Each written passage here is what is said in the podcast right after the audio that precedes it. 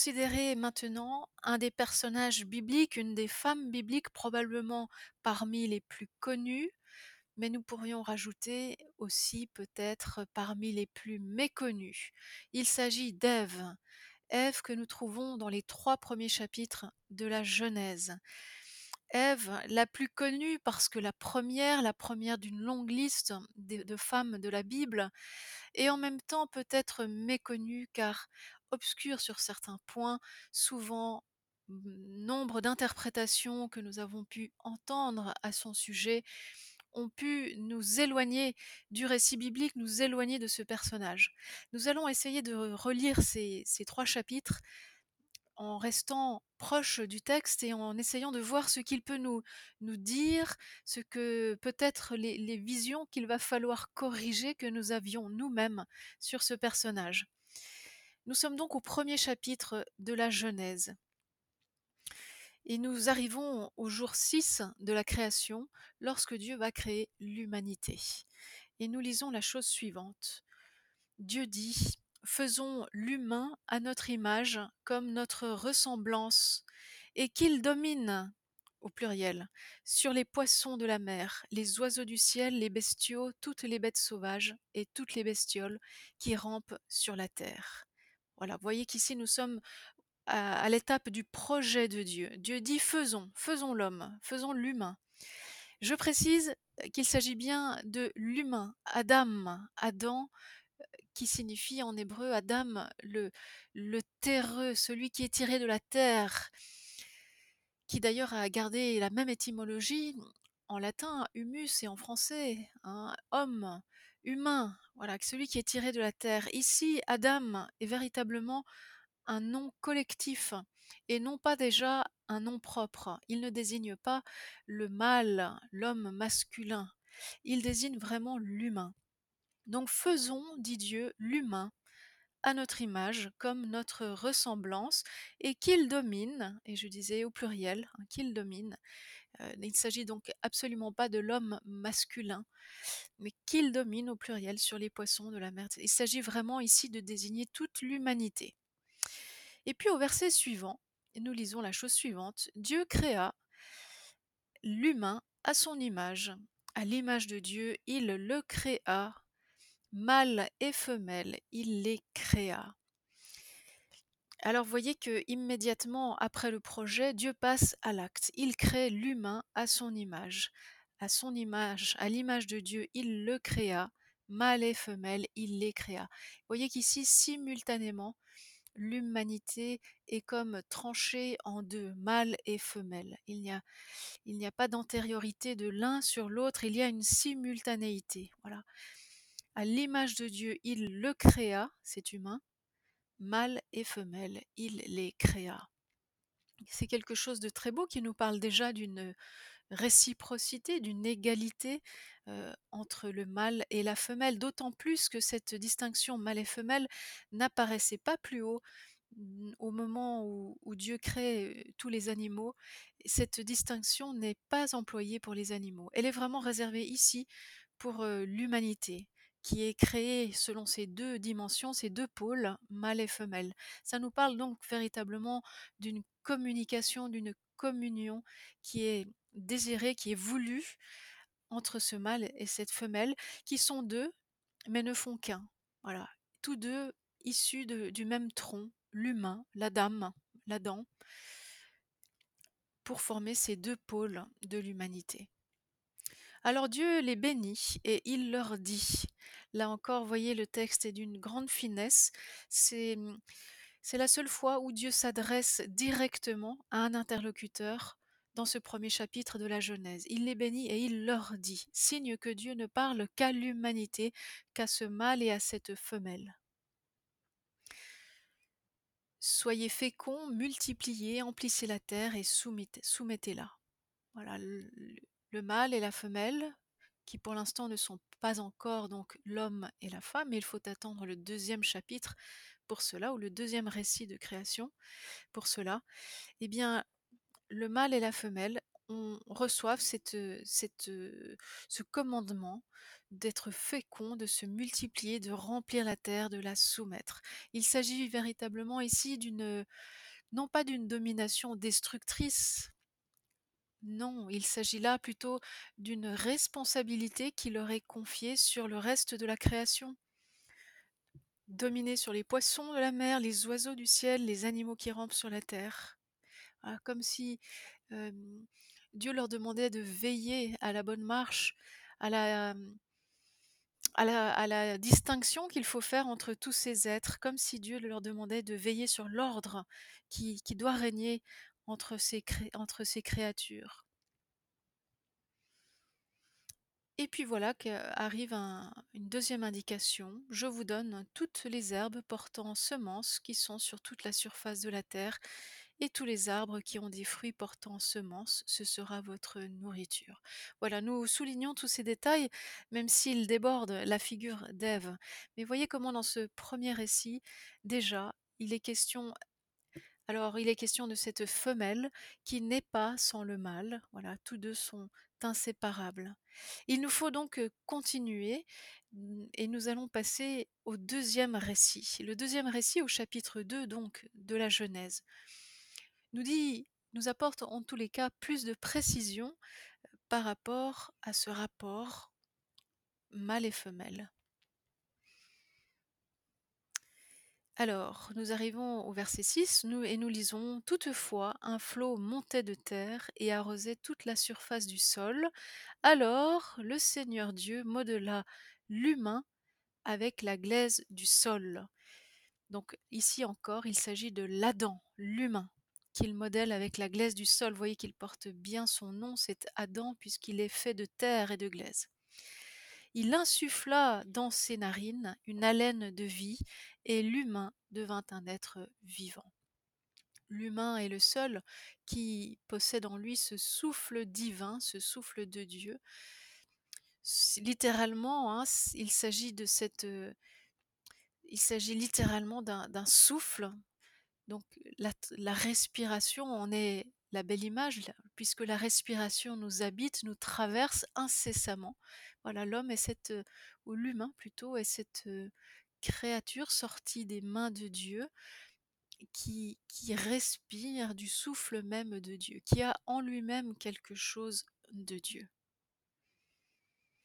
Et puis Dieu plante son jardin, hein, autour de l'homme, où il y a toutes sortes d'arbres séduisants à voir, bons à manger, avec l'arbre de vie au milieu du jardin et l'arbre de la connaissance du bien et du mal.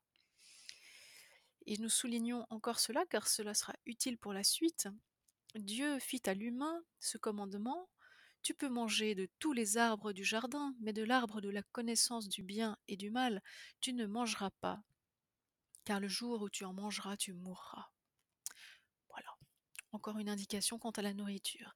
Et puis arrive le moment, heu, qui nous intéresse. Le Seigneur Dieu dit: «Il n'est pas bon que l'humain soit seul. Il faut que je lui fasse une aide qui lui soit assortie». Alors voyez ici une aide, hem, une aide parce qu'en français c'est un féminin alors, heu, voilà, tout de suite on va le rapprocher de cette femme que Dieu va créer dans quelques instants. Mais rappelons, insistons là-dessus, il n'est pas bon que l'humain soit seul, il n'y a pas encore ici de distinction, sexuelle entre entre l'homme et la femme, voilà. L'humain ne doit pas être seul, il faut que je lui fasse une aide qui lui soit assortie. Le mot qui est employé ici pour désigner cette aide, une ezer, l'ezer en en hébreu, il ne s'agit pas de n'importe quelle aide. Le plus souvent lorsque ce terme est employé, il désigne l'action de Dieu lui-même qui vient sauver. Il est toujours question d'un problème de vie ou de mort et c'est Dieu qui intervient pour sauver. Donc vous voyez que l'aide dont il est question ici, c'est une aide qui est vitale. Nous sommes tout à fait loin, d'une aide, je vais caricaturer, mais qu'on a souvent interprétée dans ce sens-là, une aide ménagère, une aide, vous voyez, de second seconde catégorie, une aide qui ne serait là que pour soutenir l'autre, l'homme qui serait lui, le le personnage important, absolument pas. Nous ne sommes pas du tout dans cette, heu, cet ordre des choses. Il n'est pas bon que l'humain soit seul, donc l'humain, heu, l'humain indéterminé n'est pas fait pour être seul Dieu va lui faire ce qui va être d'un secours d'un secours, hem, d'un secours vital pour lui. Une aide qui qui de plus, précise le texte, lui soit assortie, lui lui soit comme sa sa réciprocité, voilà, soit comme son vis-à-vis. Voilà, on comprend que l'humain va va être enrichi, d'un vis-à-vis qui lui est semblable, égal, qui lui est vital pour vivre, hein, pour survivre. Alors après cela, Dieu crée, bah, tous les animaux, voilà. Mais il ne trouva pas l'aide qui fût assortie à l'humain. Alors le Seigneur Dieu fit tomber une torpeur sur l'humain qui s'endormit. Il prit une de il prit alors j'ai devant les yeux une traduction que vous connaissez bien, une de ses côtes. Mais il faut immédiatement corriger cette, cette traduction. Il prit un de ses côtés et referma la chair à sa place. Puis, du côté qu'il avait tiré de l'humain, le Seigneur Dieu façonna une femme, Isha, là oui le le terme femme apparaît pour la première fois, et il l'amena à l'Adam, à l'humain, à l'homme. À partir du moment où la femme est créée, alors, heu, l'Adam devient un nom propre et non plus un collectif. Vous voyez, il y a l'un en face de l'autre. Il y a une Isha en face de son Adam, ici. Je reviens à quelques instants sur, heu, cette fameuse côte. La tsella dont parle l'hébreu, vous pouvez vérifier cela dans toutes et n'importe quelle concordance de la Bible. Jamais ce terme ne prend le sens de côte. Jamais ce terme, heu, ne n'indique un organe humain, encore moins un os, heu, du corps humain. toujours ce terme sert à sert simplement à indiquer le côté. Le côté, la moitié si vous voulez, l'autre côté. Donc ici, nous comprenons que le Seigneur prend le côté de l'humain, voilà, et ce côté devient la femme. Comme si l'humain, voyez, était coupé en 2 pour que surgisse la femme et l'homme. C'est important parce que cela nous dit à nouveau quelque chose à travers un texte pourtant si ancien, quelque chose de la de l'égalité, entre cet homme et cette femme. Alors celui-ci s'écria: «Pour le coup, c'est l'os de mes os et la chair de ma chair. Celle-ci sera appelée femme, Isha, car elle fut tirée de l'homme, celle-ci». L'homme ici, Ish. C'est pourquoi l'homme quitte son père et sa mère et s'attache à sa femme et ils deviennent une seule chair. Vous voyez comme dans le premier récit, nous sommes toujours dans ce jeu entre l'un, car l'homme et la femme ne sont ne sont qu'un, entre l'un et le pluriel et en même temps chacun reste qui il est. L'homme est homme, il n'est pas femme, la femme est femme, elle n'est pas homme. Voilà, il y a il y a quelque chose aussi d'une, mmh, limite qui est donnée à chacun d'entre eux. Voilà, l'homme est homme, la femme est femme, ils ne sont aucun des 2 n'est la totalité de l'humain.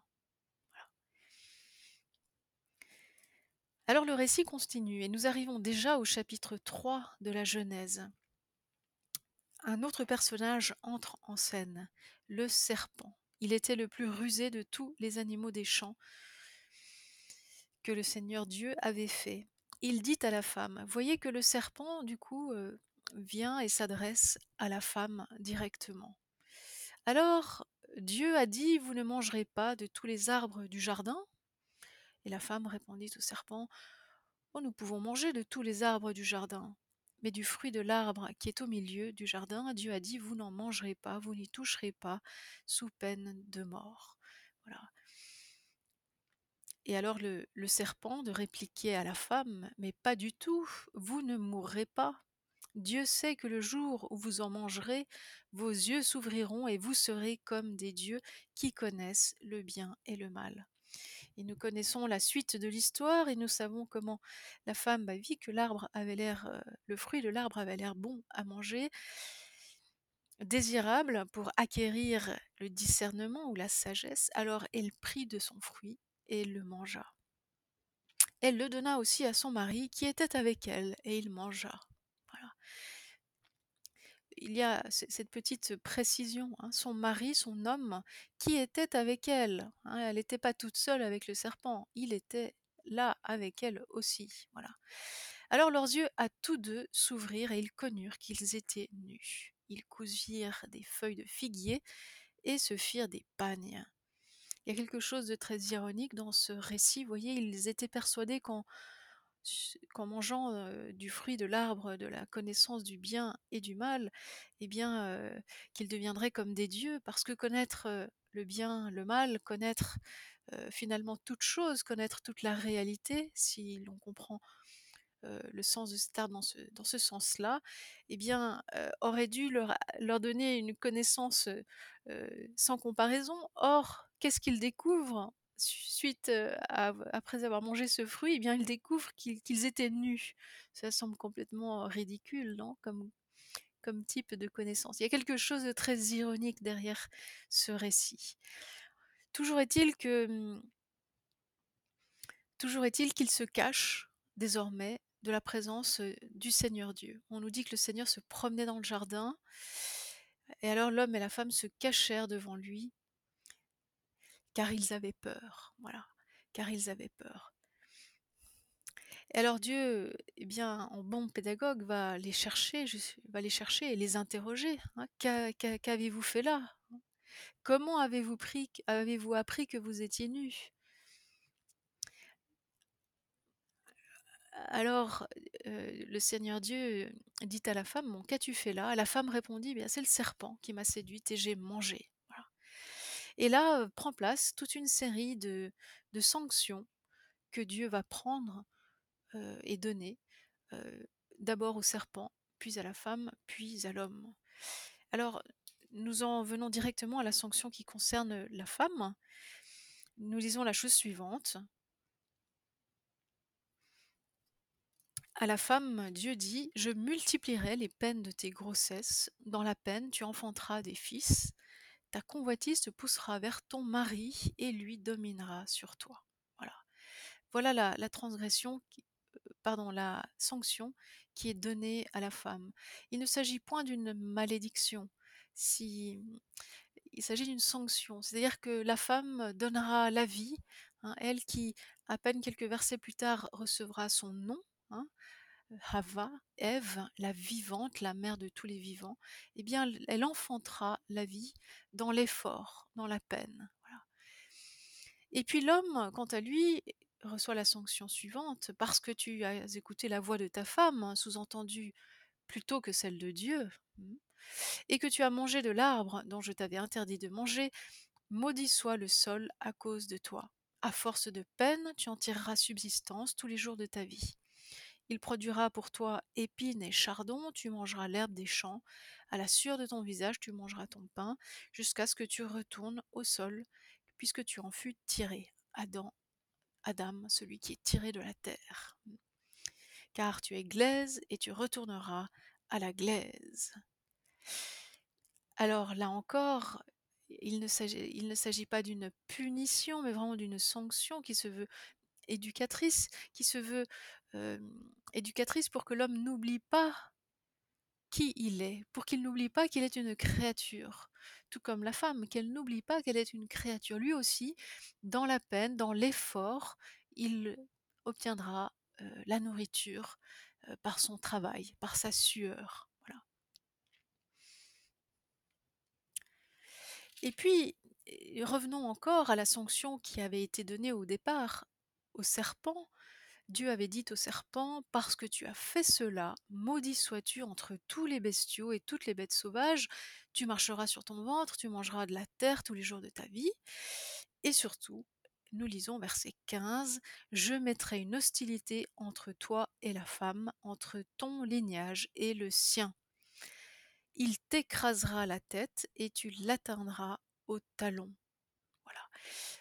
Vous voyez la femme est celle qui Ève la mère des vivants, est celle qui va enfanter, elle est du moins elle est présentée sous cet aspect-là dans ce texte, hein, c'est vraiment sa fonction maternelle qui est mise en avant. Et bien, c'est justement par là aussi que l'un de ses descendants dans un futur qui reste totalement imprécisé, un de ses descendants, des descendants de la femme écrasera la tête du serpent. Quelque chose donc d'une solution, d'une guérison qui est déjà annoncée ici de manière très obscure et très mystérieuse et qui est encore à venir. L'homme et la femme, vivent dans les conditions qui ont été décrites, des conditions de vie difficiles, pénibles mais déjà il est annoncé quelque chose d'une espérance, d'une victoire sur le serpent, d'une victoire sur le mal qui s'est insinué dans la vie de l'homme et de la femme. C'est là que, à la suite de cela, que l'homme appela sa femme Ève, parce qu'elle fut la mère de tous les vivants. Et voyez Dieu qui dans sa bonté n'abandonne pas, heu, l'homme et la femme, il va remplacer leur tunique faite de feuilles de figuier par des tuniques de peau pour les en vêtir, pour les couvrir. Voyez que Dieu ici se fait couturière. Et puis l'épisode se termine de la manière suivante: le Seigneur Dieu dit: «Voilà que l'homme est devenu comme l'un de nous pour connaître le bien et le mal, qu'il n'étende pas la main, ne cueille aussi de l'arbre de vie, n'en mange et ne vive pour toujours. Et le Seigneur Dieu le renvoya du jardin d'Éden pour cultiver le sol d'où il avait été tiré. Il bannit l'homme et il posta devant le jardin d'Éden les chérubins et la flamme du glaive fulgurant pour garder le chemin de l'arbre de vie. Voilà, l'homme et la femme n'ont plus accès à l'arbre de vie. Ce qui veut dire qu'ils sont, qu'ils restent mortels, hein. Ils n'ont plus cette nourriture qui leur donnait une vie, sans fin, une vie éternelle. Il faut simplement, pour terminer, redire que nous avons essayé de mieux comprendre comment ce personnage d'Ève est décrit à travers ces 2 récits de création, chacun des 2 avec ses particularités. Ces 2 récits qui se terminent au chapitre 3 d'une manière finalement assez dramatique puisque l'homme et la femme se voient, éjectés du jardin d'Éden, n'ont plus accès aux fruits de l'arbre de la vie. Pourquoi? Parce qu'ils ont voulu, prendre de ce fruit, de la connaissance du bien et du mal, qui les rendrait, croyaient-ils sur les dires du serpent, semblables à des dieux. Toujours est-il qu'ils, heu, bien qu'ils aient mangé de ce fruit, qu'ils aient acquis cette connaissance, ce discernement, et bien toujours est-il qu'ils doivent rester à leur place, qu'ils ne peuvent pas, heu, s'approprier la place de Dieu, qu'ils sont donc, heu, chassés de ce jardin. Ce jardin qui est gardé par, heu, 2 chérubins. Les chérubins, vous savez, ce sont ces créatures ailées mmh, ces 2 chérubins qui se trouvent précisément, nous l'apprendrons plus tard dans la Bible, sur l'arche de l'alliance, c'est-à-dire le lieu de la présence de Dieu. Heu, l'arche, c'est là que Dieu se tient. Et bien ces 2 chéri chérubins se tiennent désormais, heu, devant, heu, devant le jardin en empêchant, en empêchant l'homme et la femme d'y revenir. Voilà, comme s'il y avait quelque chose dans cette vocation de l'homme et de la femme de toujours revenir à Dieu, toujours revenir à ce jardin d'Éden, cette recherche, cette soif, de Dieu, cette soif du sens de leur existence. Voilà et c'est probablement ce que nous vivons nous-mêmes, cette soif de Dieu, cette soif de revenir à ce jardin où se trouve Dieu. Voilà, nous n'y avons plus accès et en même temps le chemin pour, y aller, pour y revenir est aussi indiqué par ces 2 chérubins, car vous savez que dans l'arche de l'alliance se trouvaient les tables de la loi. La loi sera désormais le chemin pour revenir, pour réatteindre ce jardin d'Éden, perdu. Voilà, c'est à tout cela que, nous que nous initie, que nous conduit ce personnage d'Ève aujourd'hui à travers ces chapitres de la Genèse.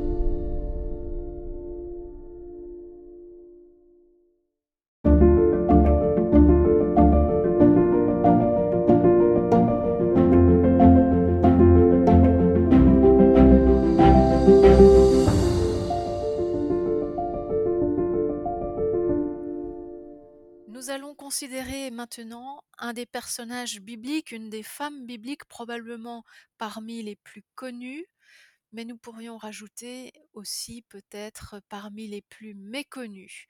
Il s'agit d'Ève, Ève que nous trouvons dans les 3 premiers chapitres de la Genèse.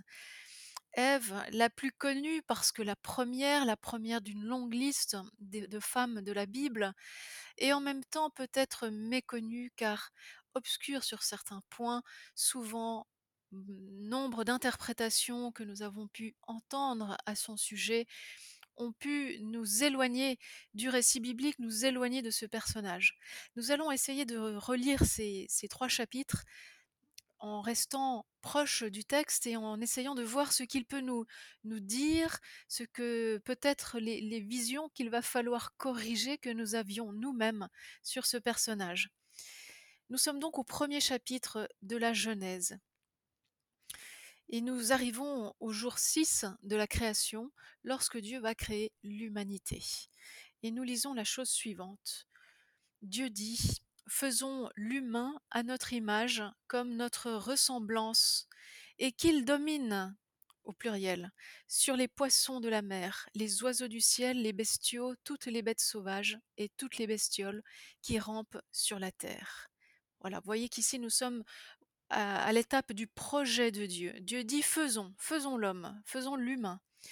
Je précise qu'il s'agit bien de l'humain, Adam, Adam, qui signifie en hébreu Adam, le, le terreux, celui qui est tiré de la terre, qui d'ailleurs a gardé la même étymologie en latin, humus, et en français, hein, homme, humain, voilà, celui qui est tiré de la terre. Ici, Adam est véritablement un nom collectif et non pas déjà un nom propre. Il ne désigne pas le mâle, l'homme masculin.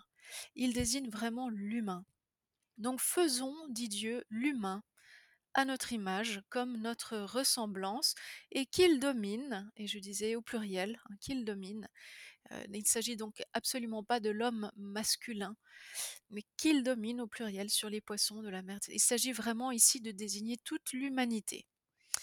Et puis au verset suivant, nous lisons la chose suivante. Dieu créa l'humain à son image. À l'image de Dieu, il le créa. Mâle et femelle, il les créa. Alors voyez que immédiatement après le projet, Dieu passe à l'acte. Il crée l'humain à son image. À son image, à l'image de Dieu, il le créa. Mâle et femelle, il les créa. Voyez qu'ici, simultanément, l'humanité est comme tranchée en 2, mâle et femelle. Il n'y a il n'y a pas d'antériorité de l'un sur l'autre, il y a une simultanéité, voilà. À l'image de Dieu, il le créa, cet humain, mâle et femelle, il les créa.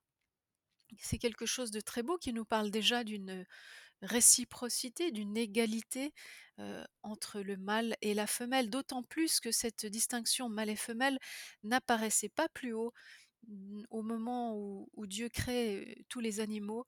Cette distinction n'est pas employée pour les animaux. Elle est vraiment réservée ici pour euh, l'humanité qui est créée selon ces deux dimensions, ces deux pôles, mâle et femelle. Ça nous parle donc véritablement d'une communication, d'une communion qui est désirée, qui est voulue entre ce mâle et cette femelle, qui sont deux, mais ne font qu'un.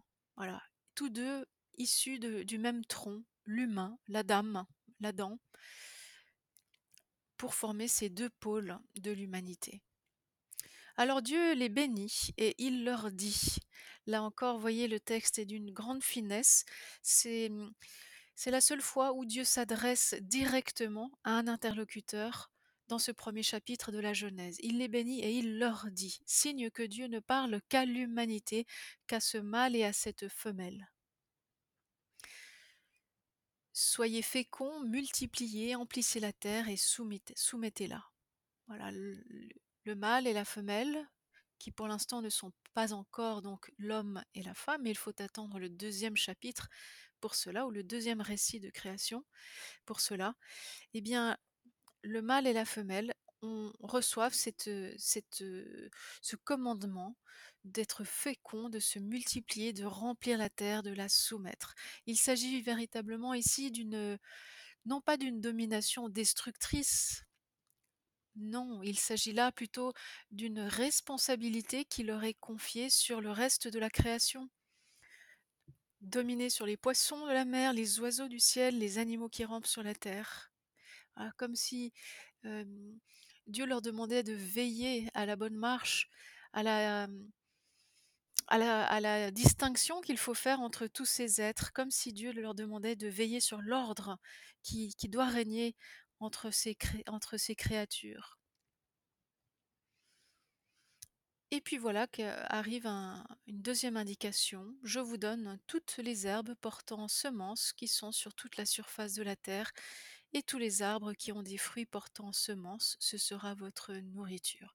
Voilà, nous soulignons tous ces détails, même s'ils débordent la figure d'Ève. Mais voyez comment dans ce premier récit, déjà, il est question alors, il est question de cette femelle qui n'est pas sans le mâle. Voilà, tous deux sont inséparables.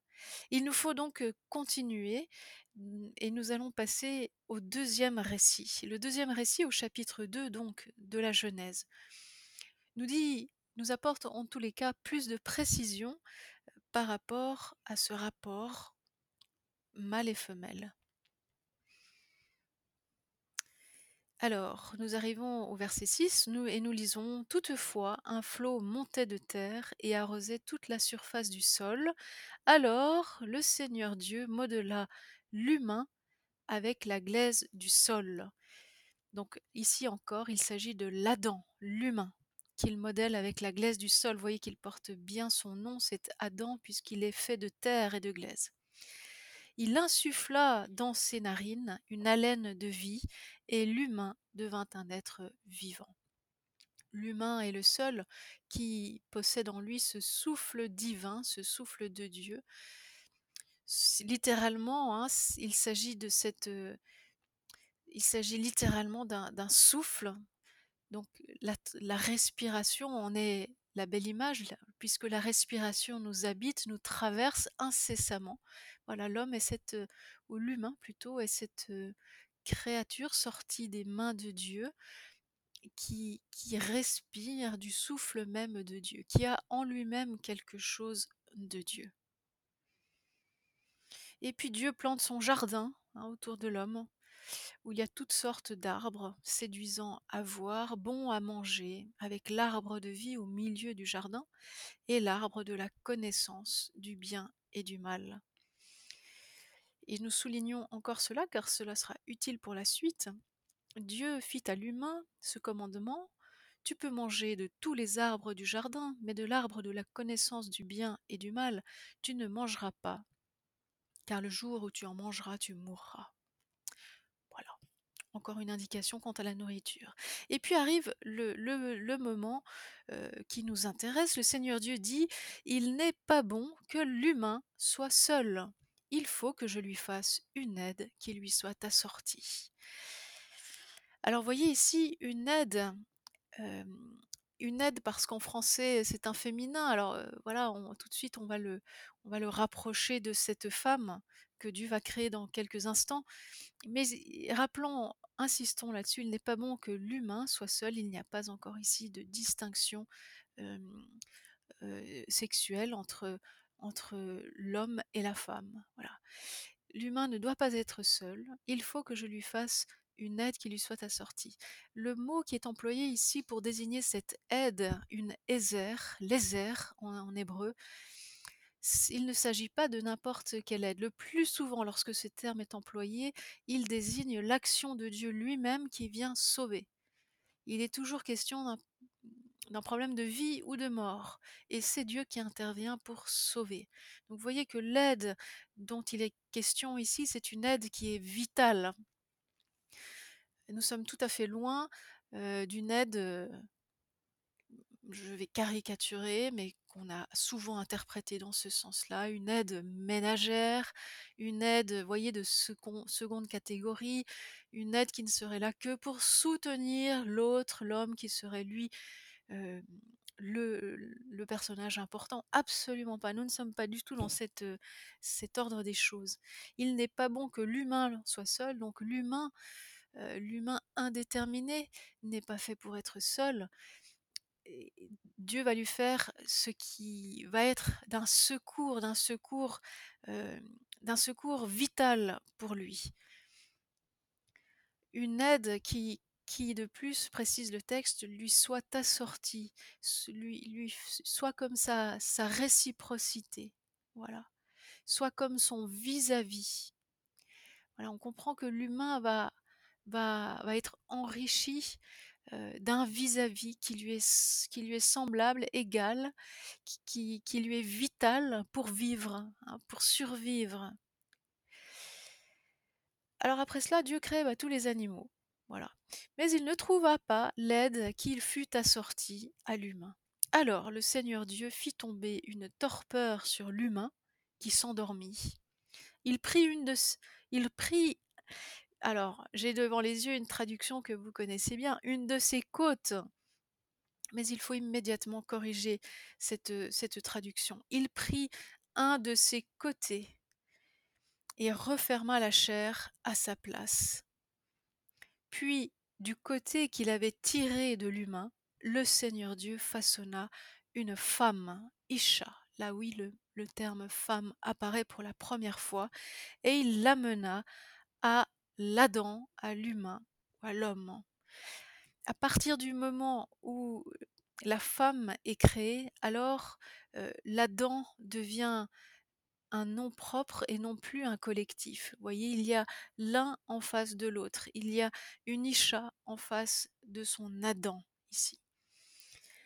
Je reviens à quelques instants sur, heu, cette fameuse côte. La tsella dont parle l'hébreu, vous pouvez vérifier cela dans toutes et n'importe quelle concordance de la Bible. Jamais ce terme ne prend le sens de côte. Jamais ce terme, ne n'indique un organe humain, encore moins un os, heu, du corps humain. Toujours ce terme sert à sert simplement à indiquer le côté. Le côté, la moitié si vous voulez, l'autre côté. Donc ici, nous comprenons que le Seigneur prend le côté de l'humain, voilà, et ce côté devient la femme. Comme si l'humain, voyez, était coupé en 2 pour que surgisse la femme et l'homme. C'est important parce que cela nous dit à nouveau quelque chose à travers un texte pourtant si ancien, quelque chose de la de l'égalité, heu, entre cet homme et cette femme.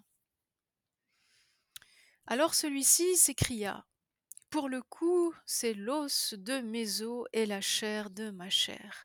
Celle-ci sera appelée femme, Isha, car elle fut tirée de l'homme, celle-ci. L'homme ici, Ish.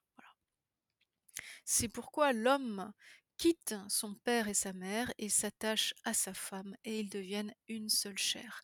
Voyez comme dans le premier récit, nous sommes toujours dans ce jeu entre l'un, car l'homme et la femme ne sont, ne sont qu'un, entre l'un et le pluriel. Et en même temps, chacun reste qui il est. L'homme est homme, il n'est pas femme. La femme est femme, elle n'est pas homme.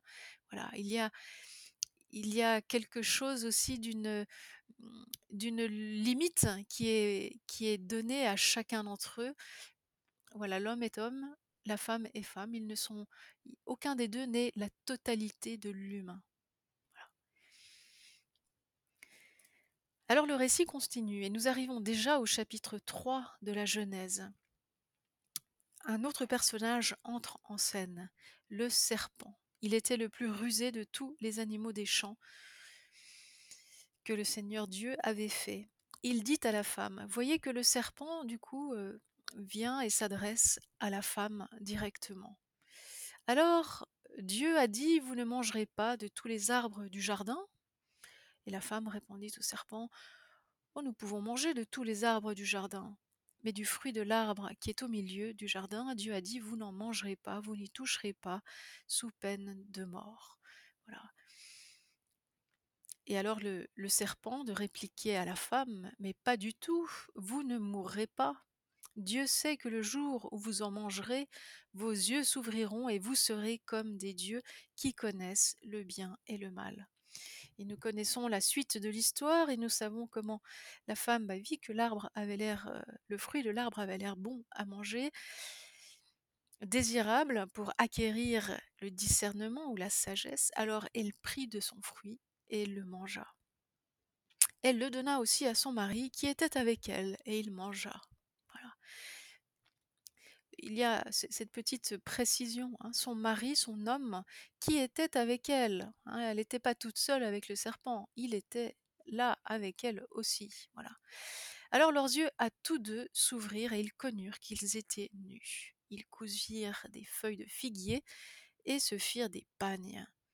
Il y a quelque chose de très ironique dans ce récit. Vous voyez, ils étaient persuadés qu'en, mangeant du fruit de l'arbre de la connaissance du bien et du mal, eh bien, qu'ils deviendraient comme des dieux, parce que connaître le bien, le mal, connaître finalement toute chose, connaître toute la réalité, si l'on comprend le sens de cet arbre dans ce, sens-là, eh bien, aurait dû leur, donner une connaissance sans comparaison. Or, qu'est-ce qu'ils découvrent suite après avoir mangé ce fruit Eh bien, ils découvrent qu'ils étaient nus. Ça semble complètement ridicule, non? Comme, type de connaissance. Il y a quelque chose de très ironique derrière ce récit. Toujours est-il que hum, toujours est-il qu'ils se cachent désormais de la présence du Seigneur Dieu. On nous dit que le Seigneur se promenait dans le jardin, et alors l'homme et la femme se cachèrent devant lui, car ils avaient peur. Voilà, car ils avaient peur. Et alors Dieu, eh bien, en bon pédagogue, va les chercher, va les chercher et les interroger. Hein. Qu'avez-vous fait là Comment avez-vous avez-vous appris que vous étiez nus Alors, le Seigneur Dieu dit à la femme, qu'as-tu fait là? La femme répondit, c'est le serpent qui m'a séduite et j'ai mangé. Et là, prend place toute une série de, sanctions que Dieu va prendre et donner, d'abord au serpent, puis à la femme, puis à l'homme. Alors, nous en venons directement à la sanction qui concerne la femme. Nous lisons la chose suivante. À la femme, Dieu dit, Je multiplierai les peines de tes grossesses, dans la peine tu enfanteras des fils, ta convoitise te poussera vers ton mari et lui dominera sur toi. Voilà, la, transgression pardon, la sanction qui est donnée à la femme. Il ne s'agit point d'une malédiction, si il s'agit d'une sanction. C'est-à-dire que la femme donnera la vie, hein, elle qui, à peine quelques versets plus tard, recevra son nom, hein, Hava, Ève, la vivante, la mère de tous les vivants, eh bien, elle enfantera la vie dans l'effort, dans la peine. Et puis l'homme, quant à lui, reçoit la sanction suivante, parce que tu as écouté la voix de ta femme, hein, sous-entendu plutôt que celle de Dieu, hmm, et que tu as mangé de l'arbre dont je t'avais interdit de manger, maudit soit le sol à cause de toi. À force de peine, tu en tireras subsistance tous les jours de ta vie. Il produira pour toi épines et chardons, tu mangeras l'herbe des champs, à la sueur de ton visage tu mangeras ton pain, jusqu'à ce que tu retournes au sol, puisque tu en fus tiré. Adam, Adam, celui qui est tiré de la terre. Car tu es glaise et tu retourneras à la glaise. Alors là encore, il ne s'agit pas d'une punition, mais vraiment d'une sanction qui se veut éducatrice, qui se veut éducatrice pour que l'homme n'oublie pas qui il est, pour qu'il n'oublie pas qu'il est une créature, tout comme la femme, qu'elle n'oublie pas qu'elle est une créature. Lui aussi, dans la peine, dans l'effort, il obtiendra la nourriture par son travail, par sa sueur.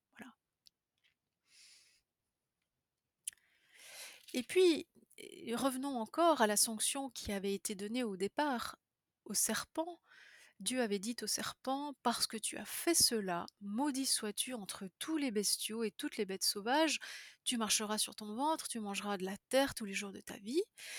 Et surtout, nous lisons verset 15, Je mettrai une hostilité entre toi et la femme, entre ton lignage et le sien. Il t'écrasera la tête et tu l'atteindras au talon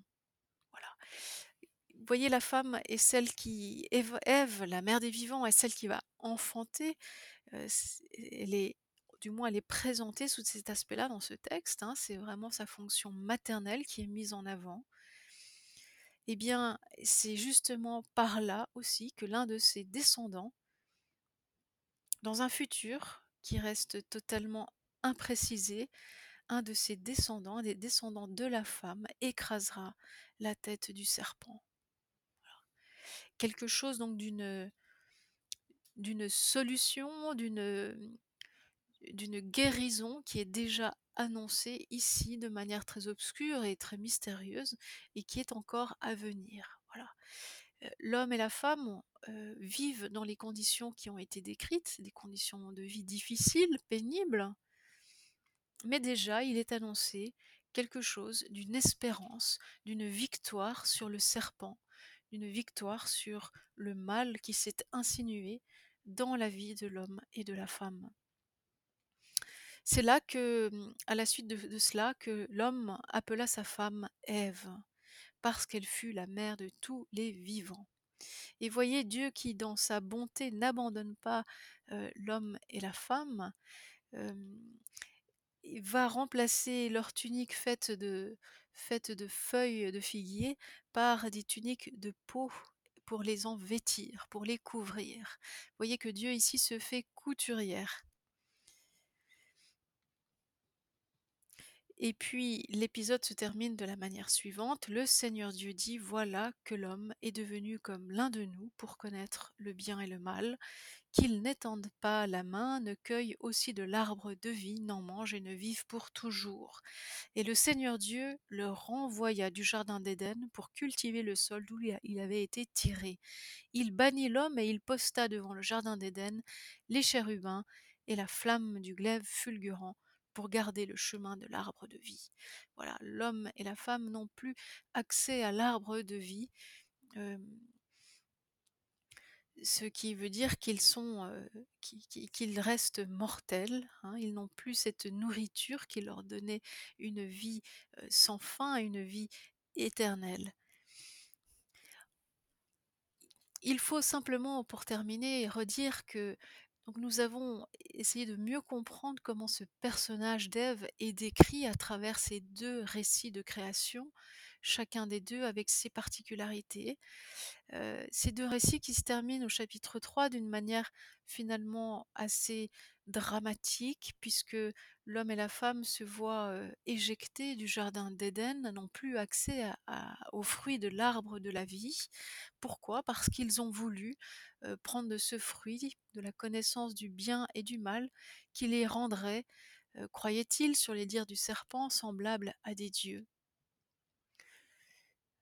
Toujours est-il qu'ils, bien qu'ils aient mangé de ce fruit, qu'ils aient acquis cette connaissance, ce discernement, et bien toujours est-il qu'ils doivent rester à leur place, qu'ils ne peuvent pas, heu, s'approprier la place de Dieu, qu'ils sont donc, heu, chassés de ce jardin. Ce jardin qui est gardé par, heu, 2 chérubins. Les chérubins, vous savez, ce sont ces créatures ailées mmh, ces 2 chérubins qui se trouvent précisément, nous l'apprendrons plus tard dans la Bible, sur l'arche de l'alliance, c'est-à-dire le lieu de la présence de Dieu. Heu, l'arche, c'est là que Dieu se tient. Et bien ces 2 chéri chérubins se tiennent désormais, heu, devant, heu, devant le jardin en empêchant, en empêchant l'homme et la femme d'y revenir. Voilà, comme s'il y avait quelque chose dans cette vocation de l'homme et de la femme de toujours revenir à Dieu, toujours revenir à ce jardin d'Éden, cette recherche, cette soif, de Dieu, cette soif du sens de leur existence.